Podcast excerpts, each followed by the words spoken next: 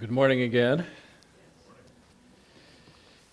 Uh, it is good to meditate on the gospel with you this morning. We are working through the Psalms of Ascent. So if you'll turn with me to Psalm 122.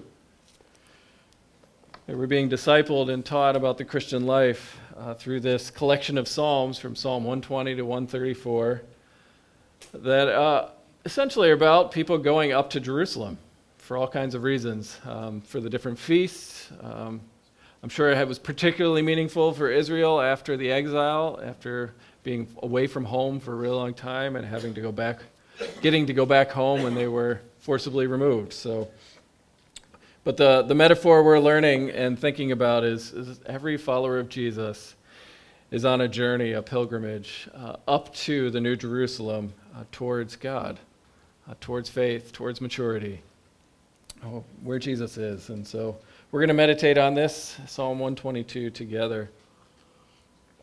It's a song of arrival, of made it to Jerusalem. What do we see? And so let's, let's read this, read God's word, and pray. This is the word of our God. I was glad when they said to me, Let us go to the house of the Lord. Our feet have been standing within your gates, O Jerusalem. Jerusalem built as a city that is bound firmly together, to which the tribes go up, the tribes of the Lord, as was decreed for Israel, to give thanks to the name of the Lord. There, thrones for judgment were set, the thrones of the house of David. Pray for the peace of Jerusalem. May they be secure who love you. Peace be within your walls and security within your towers.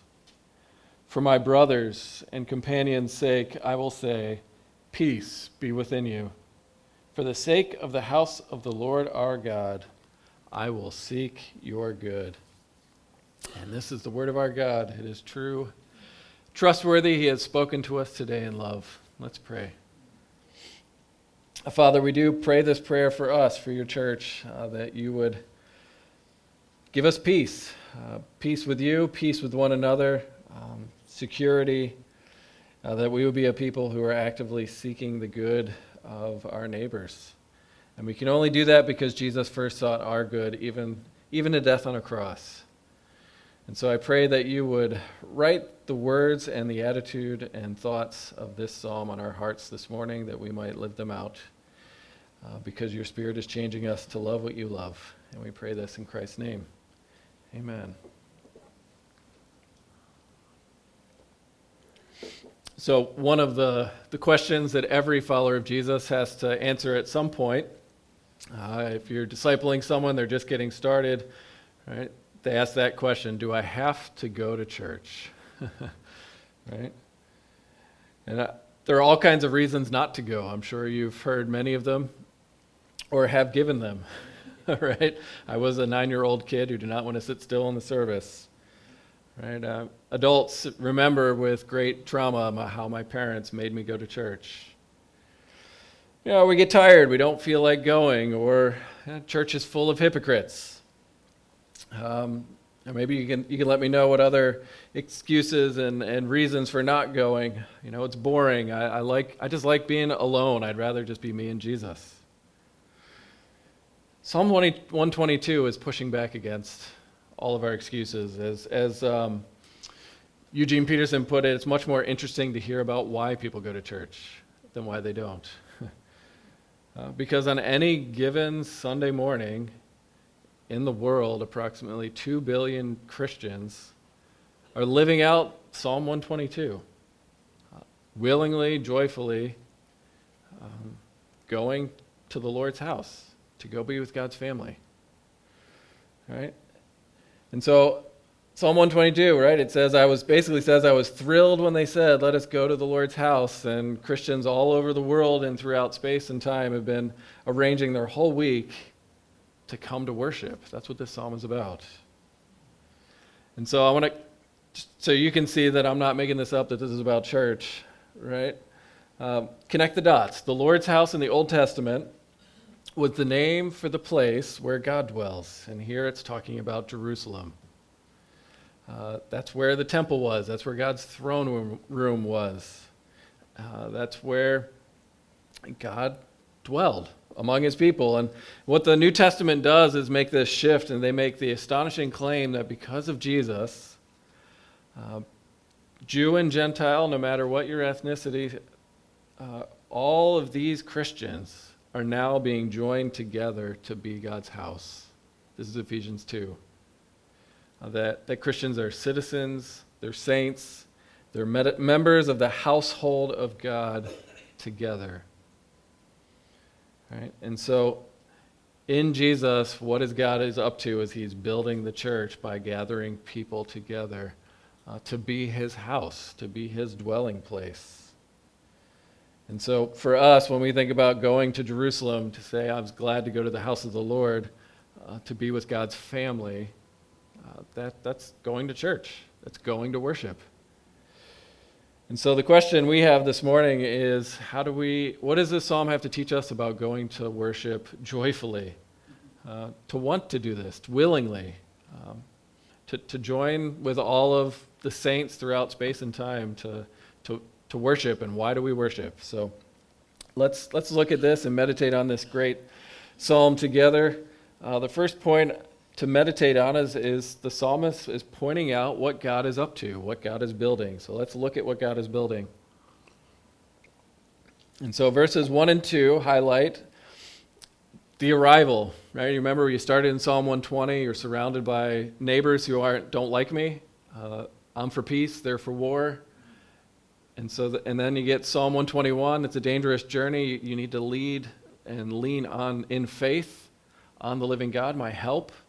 I look to the, to, the, to the hills, and my help is the maker of heaven and earth, the Lord. And so now this person who's traveled is here. They've come to worship in Jerusalem. It's a joyful arrival. I don't know, I think we all have these kinds of experiences, often on vacation. Um, but I don't know what this place is for you where you, you've put in a lot of time and effort and thought, and that space where you land uh, it's, the, it's the sounds, maybe it's the smells, the sights. Just start to wipe away exhaustion as your joy at finally getting there and being there sets in. Right? For some of us, it's the Adirondacks. When I was a kid, it was the Jersey Shore. Um, right? It, even now, if I were to cross the bridge onto Long Beach Island, right, I can just feel relaxed because I went there 25 times. Right? And if, if you're a, a Hebrew, that's the kind of experience they would come eh, have walking into Jerusalem at least three times a year if you're not from the city. Right? I'm so I am glad I am here. I'm glad we made this decision to come. I'm glad we took the risks, the effort, the work to land here. Right? And so what he does once he gets here, our feet have been standing in your gates, Jerusalem. This is something to celebrate. They start looking around and says, Here are all the reasons why I'm glad to be here, why I'm glad to be at church. Right, and so verse 3 eh, through 5 give all these reasons. And verse 3 says, Jerusalem is being built up as a city that is firmly bound together. And so, what is God building, right? It's a passive tense. Jerusalem is built. Um, in Israel's day, he built his dwelling place in a particular geographical spot in the ancient world in the Middle East. And it was designed to be, it was a city. And cities were a place you would run to for refuge, for safety, right? Walls keep you safe from, from marauding armies Right? They're just bullies out there. It's a dangerous world. Right? But it, it's hard to get your, our minds wrapped around exactly what it means for us, and this is where the Psalms help, right? There's cross references in your Bible. so turn over, turn the page over to Psalm 147. We get another description of what, what God is doing when he builds Jerusalem, as he's building up his, this place. Right, Psalm 147, verse 2 says, The Lord builds up Jerusalem. He gathers the outcasts of Israel. He heals the brokenhearted and binds up their wounds. He determines the numbers of the stars. He gives to all of them their names. Great is our Lord and abundant in power. And in verse 6, the Lord lifts up the humble and he casts the wicked to the ground. That's right. So the Lord is building up Jerusalem, populating this place with who? The brokenhearted, uh, the outcasts, those who don't feel at home in this world, uh, those whose lives have been turned upside down, uh, those who are suffering, uh, those who are weak. Right? He's binding up their wounds. And you can you get another picture in Psalm 102. Right? Psalm 102. I should have wrote down the verse. uh, let's see. Verse 16 says, The Lord builds up Zion. And then in verse 17, He regards, He hears the prayer of the destitute, and He does not despise their prayer. Uh, the Lord looks down from His holy height to hear the groans of the prisoners, verse 20 to set free those who were doomed to die, so that they may say thank you, that they may declare in Zion, in Jerusalem, his praise. Right? And so, Jerusalem, this city, this place, what, what's it being built up to be, to do? It's, it's a, a city, a community full of wounded, broken people. Those who've been wrecked by suffering in this world. Everyone who's ever said, This is not how my life ought to be. Right? He's collecting those haunted by death. He's giving a home for prisoners set free uh, who have been in bondage to death. I mean, in particular, there's always that remembrance of being in slavery in Egypt, uh, doomed to die as slaves. But that story kept retelling itself over and over again. See, Jerusalem was a city of refuge for all those who know they need help. All those who need help for his people. And so when you come to church, part of the joy, part of the excitement, one is finding yourself welcomed when life is not going well. Right? That's the ideal, for sure.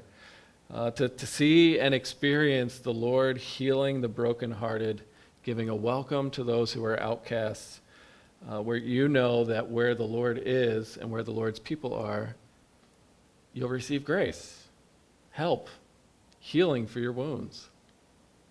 Right? God's house being built up, bound together, is safe because the Lord is there calling you.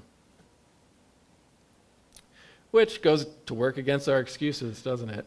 Um, right? Not there are all kinds of other reasons and painful reasons why people don't come to church. We can talk about those. But if this is the kind of city God is building, um, that's the cure for hypocrisy, isn't it? See, to come to church is to come to God's house and to find that you are not the only one who's not well, uh, who's, who's wounded, who's hurting who's lost their temper in the last week, who've, who've sinned, as we regularly confess that, hey, I need a Savior every week. Right? If you know you are not well, and you know you have a place of welcome, and you can relax and be, and have someone look at you and say, I'm glad you're here, as the Lord does. Right? We go, I'm so glad I decided to come here. Right? You remember the Samaritan woman at the well in John chapter 4. Uh, when Jesus does this unthinkable thing, they're in the, in the desert, and he asks a Samaritan woman for a drink. And of course, in those days, men didn't talk to women, uh, much, in, much less a Jew to a Samaritan like that, because Samaritans to the Jews were filthy, they were unclean, they were outcasts, they were disgusting, uh, for all kinds of ethnic and, and religious reasons. Right? There's, there's real prejudice. And Jesus asks her for water, and then he says to her, I could give you living water, and you would never thirst again, which grabs her attention, of course. I mean, who wouldn't? Right? Okay, sir, please give me some of that water so I don't have to come back to this well. It's hot. Right? And Jesus says, Okay, go call your husband. And she says, I have no husband. And Jesus' response is, You're right, you have no husband you've had five, and the one you're living with right now is not your husband. Right? She's been brokenhearted. She's an outcast. You know, the social time to come to the well is in the morning, not in the midday when, when it's the most hot and the most miserable. Her own community doesn't like her. Right? And yet here is Jesus saying, Come, offering an invitation. And after this one conversation about him being the Messiah and, and changing the way worship is going to work, what does she, she do? She runs home, tells her neighbors, Come and see a man who told me all I ever did. He knows my shame. Can this be the Christ? She felt welcomed as an outcast. See, to come to church, right, this is the ideal, this is what God is building, is to come to a place knowing that God knows everything you've ever done, those things you're deeply ashamed of and would never tell another living soul. And He says, I've come to offer you living water. Come have a cool drink. Come sit with me at my table. Let's talk. Right? And not only that, it becomes a community event, right? Because that's what it says in Psalm 122 it's a city that's firmly bound together, and this is a metaphor, right? When you come to church, you find yourselves bound to other Christians. There are other people in the room, right? It's not just me and Jesus. See, the idea is a city firmly bound together, stones placed together.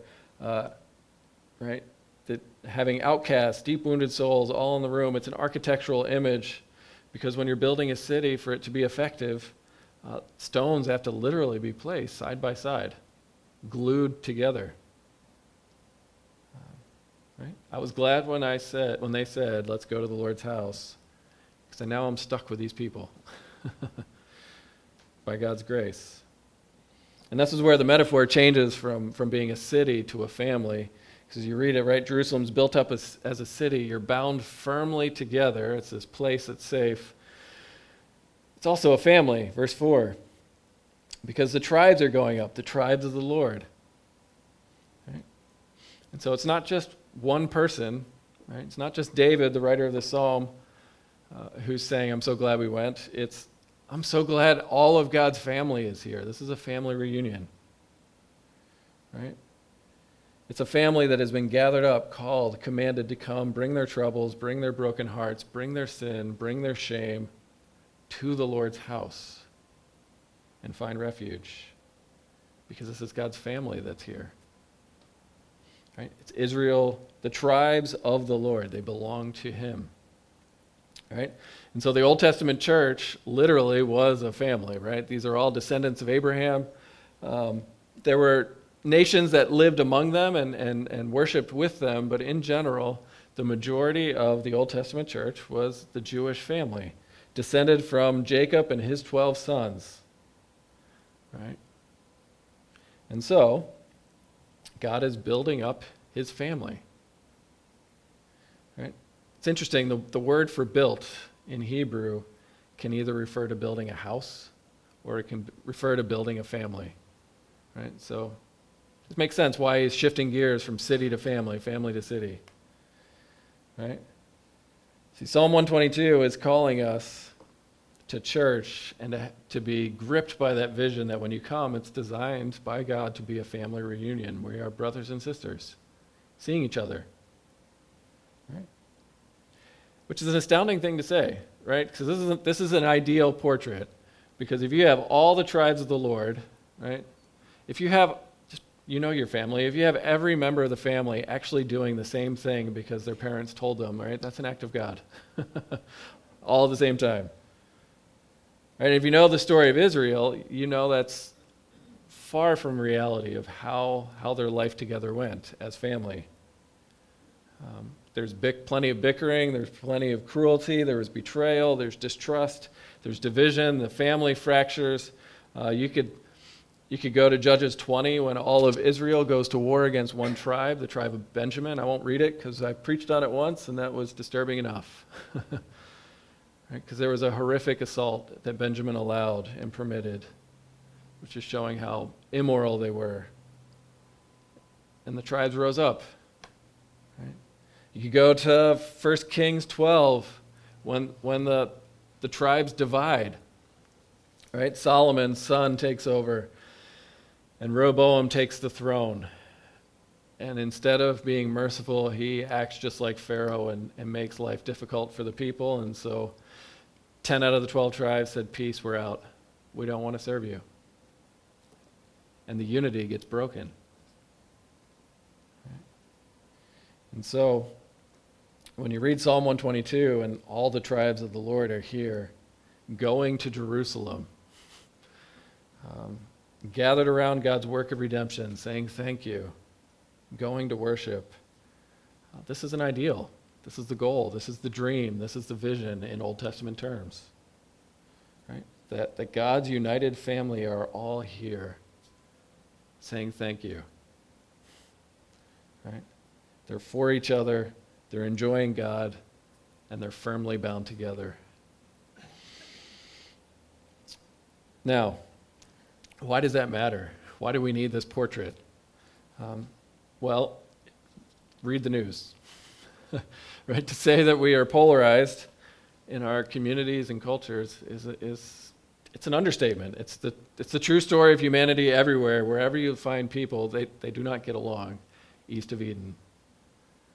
Right? And so God's plan as the family of God gathering together in his house, uh, building up a family where these different tribes worship and say thank you, all gathered around the same God who loved them first. Right? That's God's plan for the world, for every family. If you've been following the story from, from Genesis to Psalms, God says to Abraham, I'm going to use your family to be a blessing to every family in all the earth. And we find that getting worked out uh, in the New Testament that um, all those who believe become children of Abraham, no matter your ethnicity, whatever family you're from. Right? And so the idea is in the New Testament, as this is pushing, pushing us forward, as Jesus builds up his church, it's going to be a multi ethnic family. It's not just the tribe, all the tribes of the Lord are going to include Jew and Gentile. Right? Every tribe, tongue, and nation. All kinds of different people. Right? And so, if you meditate on this, if the church is to be a family of the tribes of the Lord, decreed, commanded to come and worship, when you come to church, not only should we welcome the brokenhearted, because God has welcomed them, um, but we should also look around and expect people to be different. Right? Expect people to be here who process the world differently than we do, who vote differently than we do be able to walk into the room and say, the only reason I am firmly bound together with these people is because Jesus. Right? They're my family now. Right? We sang it this morning. See how, how good it is when we live up to Jesus' commands and prefer one another. right? See, the builder of the family, Jesus, is binding different people together to gather around and say thank you. And so the point is, if you feel like you're an outsider in a local church, the way you, this, this is calling us to stay. Right? The New Testament is saying, if you're different, stay.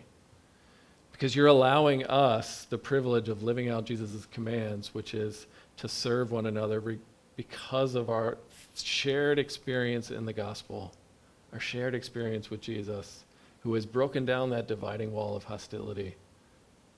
Right? Right, you let us live out the vision, the beauty of Psalm 122, where all of God's families together. Right? Of course, because sin's going to make some of us feel like outcasts, that means we have work to do. right? And so I guess the, the question would be is do you have that kind of vision for just regular, every week worship where we gather and say, I want to be there because my presence makes a difference, because God has bound me to these people. And when different people come in, right, fantastic. God is at work, He's building His house. Right? And I, I would argue that in our current cultural moment, to join a church and stay in a church full of people who process the world differently than us, uh, than you, it's one of the most countercultural things you can do. I mean, all the podcasts I hear, it's, it's all about the great reshuffle, right? You voted for Trump or didn't vote for Trump. Peace. I'm out. I'm going to go find my people where I feel safe. Right?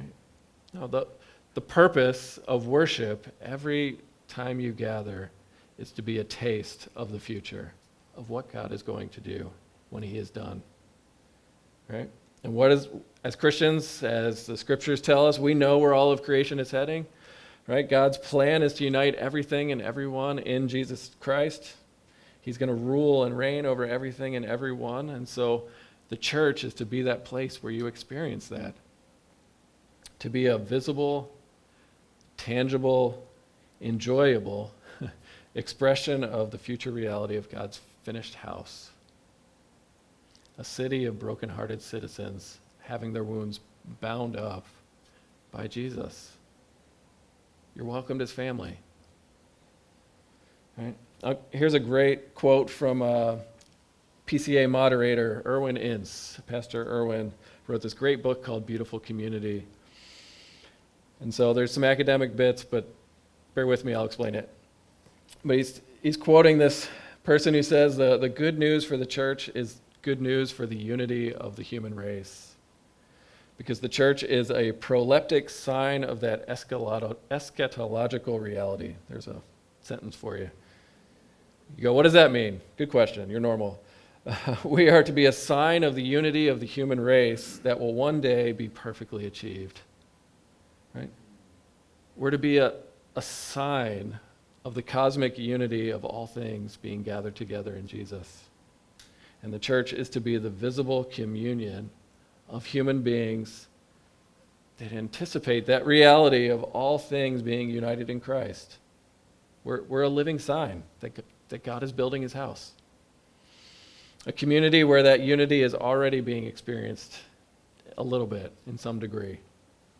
Because our hope and the reality of what God said he will do is God is going to knit together back the human race that sin has torn us under. Right? Why are you glad to go to church? You get to see God at work, joining humans together in this multi ethnic family. A family who loves you, who gives you grace because they've received grace. So, lo- normal life together is seeing people in the church get along who would never get along outside the church. That's a sign that God's Spirit's at work. And that's the best part about the church, right? You don't get to choose your family. That's God the Father's job. Right? And so Bonhoeffer, right? Dietrich Bonhoeffer in his book Life Together says this really clearly. Christian brotherhood is not an ideal that we have to realize. Instead, it's a reality that God has created in his son Jesus that we get to participate in. You hear the difference? Right? The world says, uh, just, let's just love one another. And the church says, no, God loved us by sending his son, Jesus Christ, and says, that person and that person are now family. And now we get to participate together in what God has done. And just by virtue of Jesus and his shed blood, we're family. So let's learn to bear with one another, love one another, forgiving one another as Christ forgave us. Right? That's, that's part of what the psalmist is seeing. Right? The tribes of the Lord are going up. They're all participating. Right? Why? Well, here's the non-flashy bit. God told them to. It's commanded. Uh, verse Verse 4, it says, It was decreed for Israel to give thanks for, to the name of the Lord. To go give thanks. Right, we're quick to forget the grace we've received, which makes it hard to live together. And so God set these appointed times for God's people to go up to Jerusalem to see, live out, experience, taste the grace of God promised in the Old Testament. Right? So at least three times a year there were these festivals where they were told, right, go up for Passover. Go see the spotless lamb. See see the blood shed for you that was shed to deliver you from sin and death to make you God's people. Right? Go to Jerusalem, receive that gift. Uh, they'd have to go up for the Feast of Weeks or the Feast of Pentecost. Right? Go remember God's abundant generosity and bring the first fruits of your harvest. Right? Coincidentally, right? That's that's when the church started.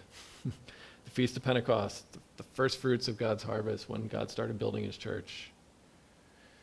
Something to meditate on in a long walk.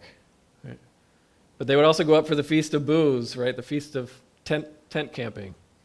Uh, remember, remember when God was faithful and provided every day for God's people in the wilderness. Remember that He kept you safe and He brought you to this place. And so they would camp in tents for a week, remembering God being with them in a tent. Right? And so all these, these are three particulars that were decreed. Go, remember, meditate on the grace you've received. Go give thanks to the name of the Lord. Right? Just go right? And so, this is, this is where the rubber meets the road, right? When it comes to church, what does God say? It's, it's commanded. Worship is commanded. Go give thanks to the name of the Lord. It's a joyful thing, it's a voluntary thing, and it's a commanded thing. There's a cycle, right? And so, do you know how to go to church when you don't feel like it?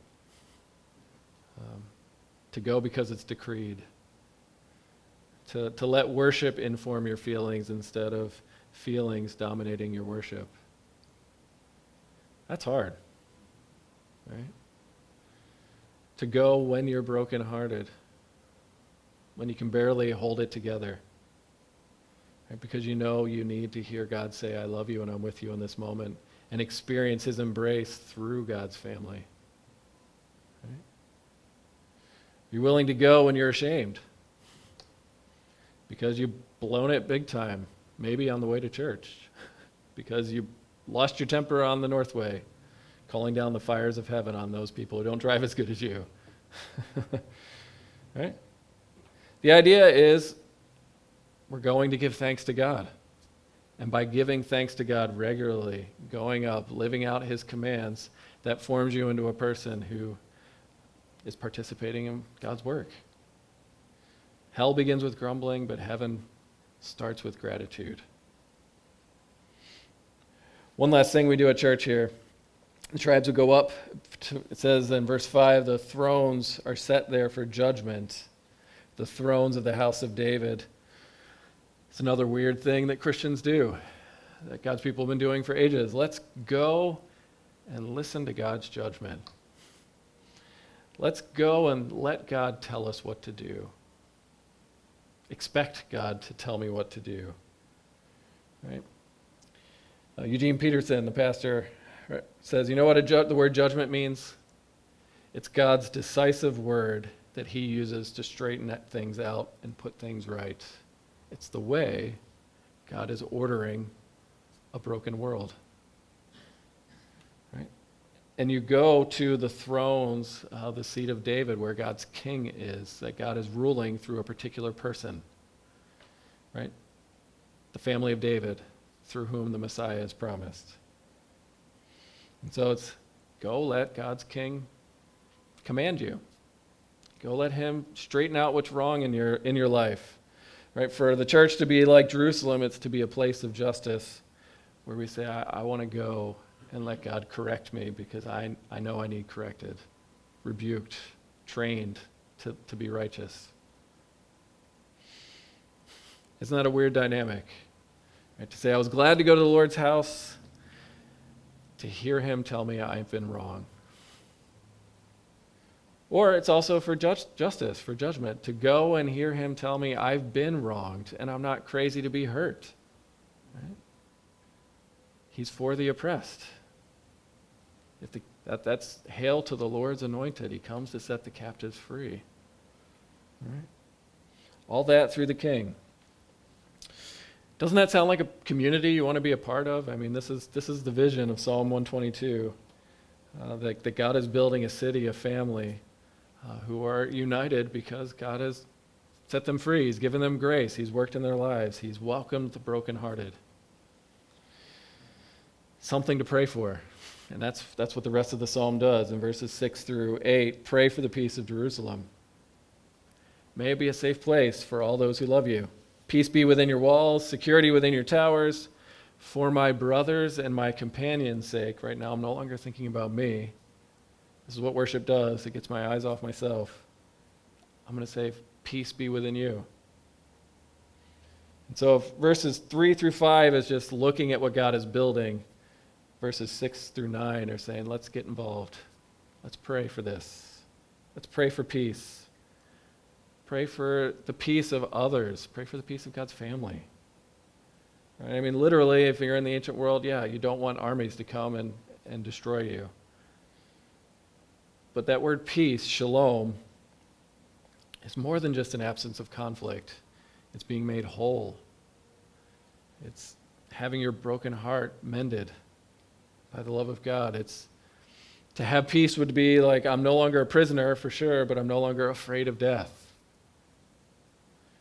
It's, it's the oppressed learning the joy of being free. Right? Ask for security within the towers.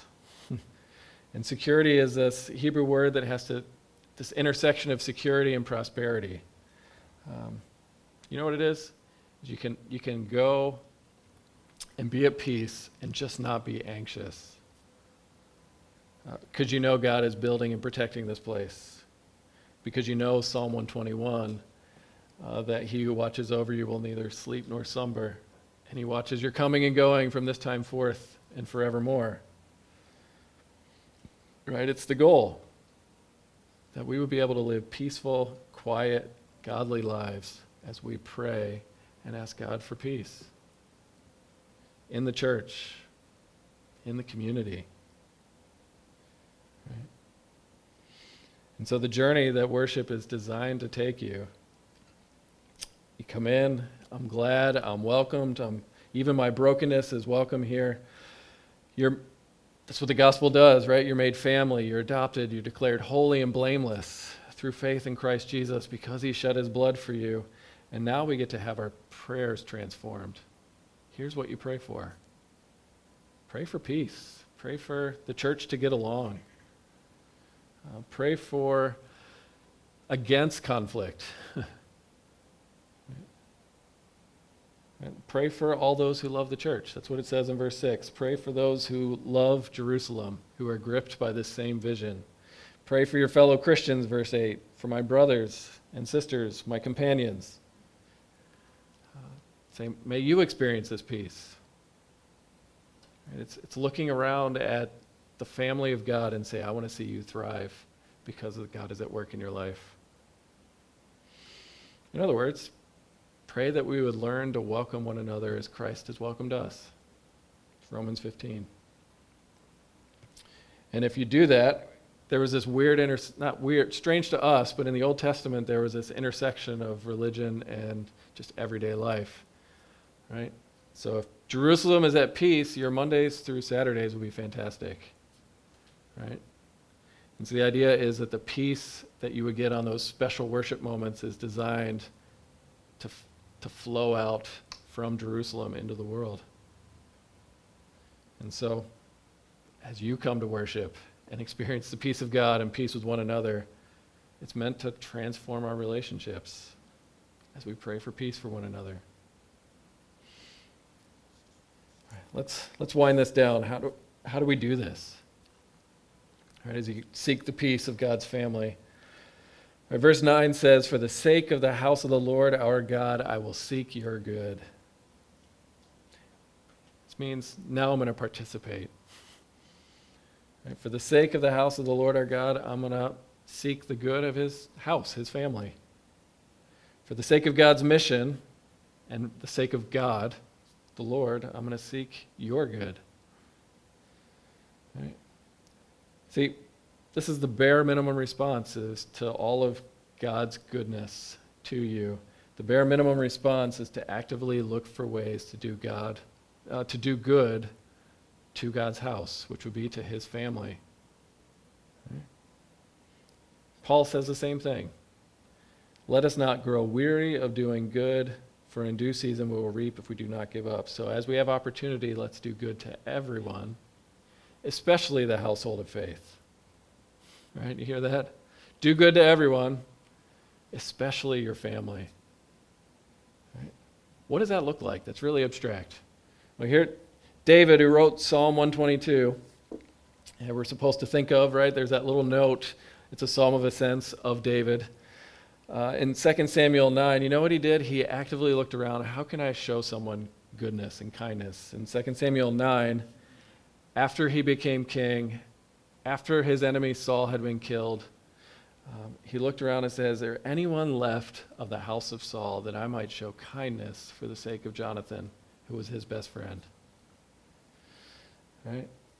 It's an astounding thing, right? This is a portrait of the king of the tribe of Judah saying, Who can, How can I show kindness to the tribe of Benjamin, my enemies? Right, this is how ancient world, this is King of Game of Thrones in the ancient world. You don't show kindness to your enemies because if you let any surviving family member uh, live, they could rise up and start a military coup, start a rebellion. So the normal practice was just to slaughter your enemies. Don't let anyone rise up. And here is David saying, Who can I show mercy to? Right? And there was one survivor, Mephibosheth, who was crippled in his feet. And so the servants bring him to the king, and the poor guy must be terrified, right? He, he was dropped as a kid and injured, and whatever that did, he wasn't able to, to walk. Something was wrong with his feet. And David said to him, Don't be afraid, because I'm going to show you kindness. For the sake of your father Jonathan, I'm going to give you your land, and you may eat at my table always. And that's what it says. Mephibosheth ate at David's table like one of the king's sons. He adopted an enemy to be a part of his family. Right? What about us? How do we get the resources to do good even to our enemies in the church? Well, there's a reason it's talking about David. To do good to the house of God begins with the line of the Messiah. And so what happens is centuries later, a son of David of the tribe of Judah comes to Jerusalem, Jesus, seeking the good of God's house. He's there for his father's sake and for the sake of his brothers and his companions, for the church, to bless all the tribes of Israel as well as the world. And what does he do? He prays for peace for Jerusalem. He prays for peace for the city that wants to kill him. Right, at one point in Luke, he cries out, O Jerusalem, the city that kills the prophets, how I would have gathered you like a mother hen gathers her chicks, but you were not willing. Would that you, even you, you can hear the emotion in his voice, had known on this day the things that make for peace, but now they're hidden from your eyes. And then the rest of the story is he goes to the cross in Jerusalem to build God's house. Not by being firmly bound together, but, be, but by being the rejected cornerstone of the city of God. Seeking the good of his enemies, shedding his blood so that we might become family and receive the forgiveness of sins. And of course, the result is we get treated like Mephibosheth. By grace, we get to always eat at God's table as family. And this the New Testament does the same thing, right? We're joined firmly together as living stones to Christ, the rejected cornerstone, part of the city God's building, but we're also members of the household of God, family. Right? And that's what keeps us going. See, when you when you come to worship, this is where you get the joy of your salvation restored. And say, what is God up to? He's also at work in my life. And as you experience that grace, say, I want to be involved in the work that God is up to in the world because he's been so kind to me. And so I want to look around in this building, in this family, and say, who can I show kindness to? Who can I do good to? Right? That's what church is for. right? This is the ideal. This is what we pray for. Right, this is why the writer of the Hebrews says, let's, let's not neglect to meet together, as is the habit of some. Instead, let us stir one another to love and to be about good works. And let's do that with someone of a different tribe. And we'll get to see the power of gospel, of Jesus' gospel at work. Let's pray. Father, we thank you for this great psalm that, that brings us and ties us into what you're doing in our hearts and what you're doing in our community and what you're doing in the world. And so I pray as we experience the grace of our Lord, uh, you would give us a vision to be a part of your church, to get skin in the game, uh, to look around. How can I do good? How can I participate? How can I love one another as you have loved us? And for that, we need your spirit because we cannot do this without knowing within the depths of our being that we are your children we need your spirit to cry out to our spirit that we belong to you, uh, that, we, that there is no condemnation for those who are in Christ Jesus, and that you claim us as your own. And so we ask, Lord, fill us with your spirit that we might uh, be known here in Ballston Spa and around the world as your house, that Jesus is with us. And we pray in Christ's name. We, amen.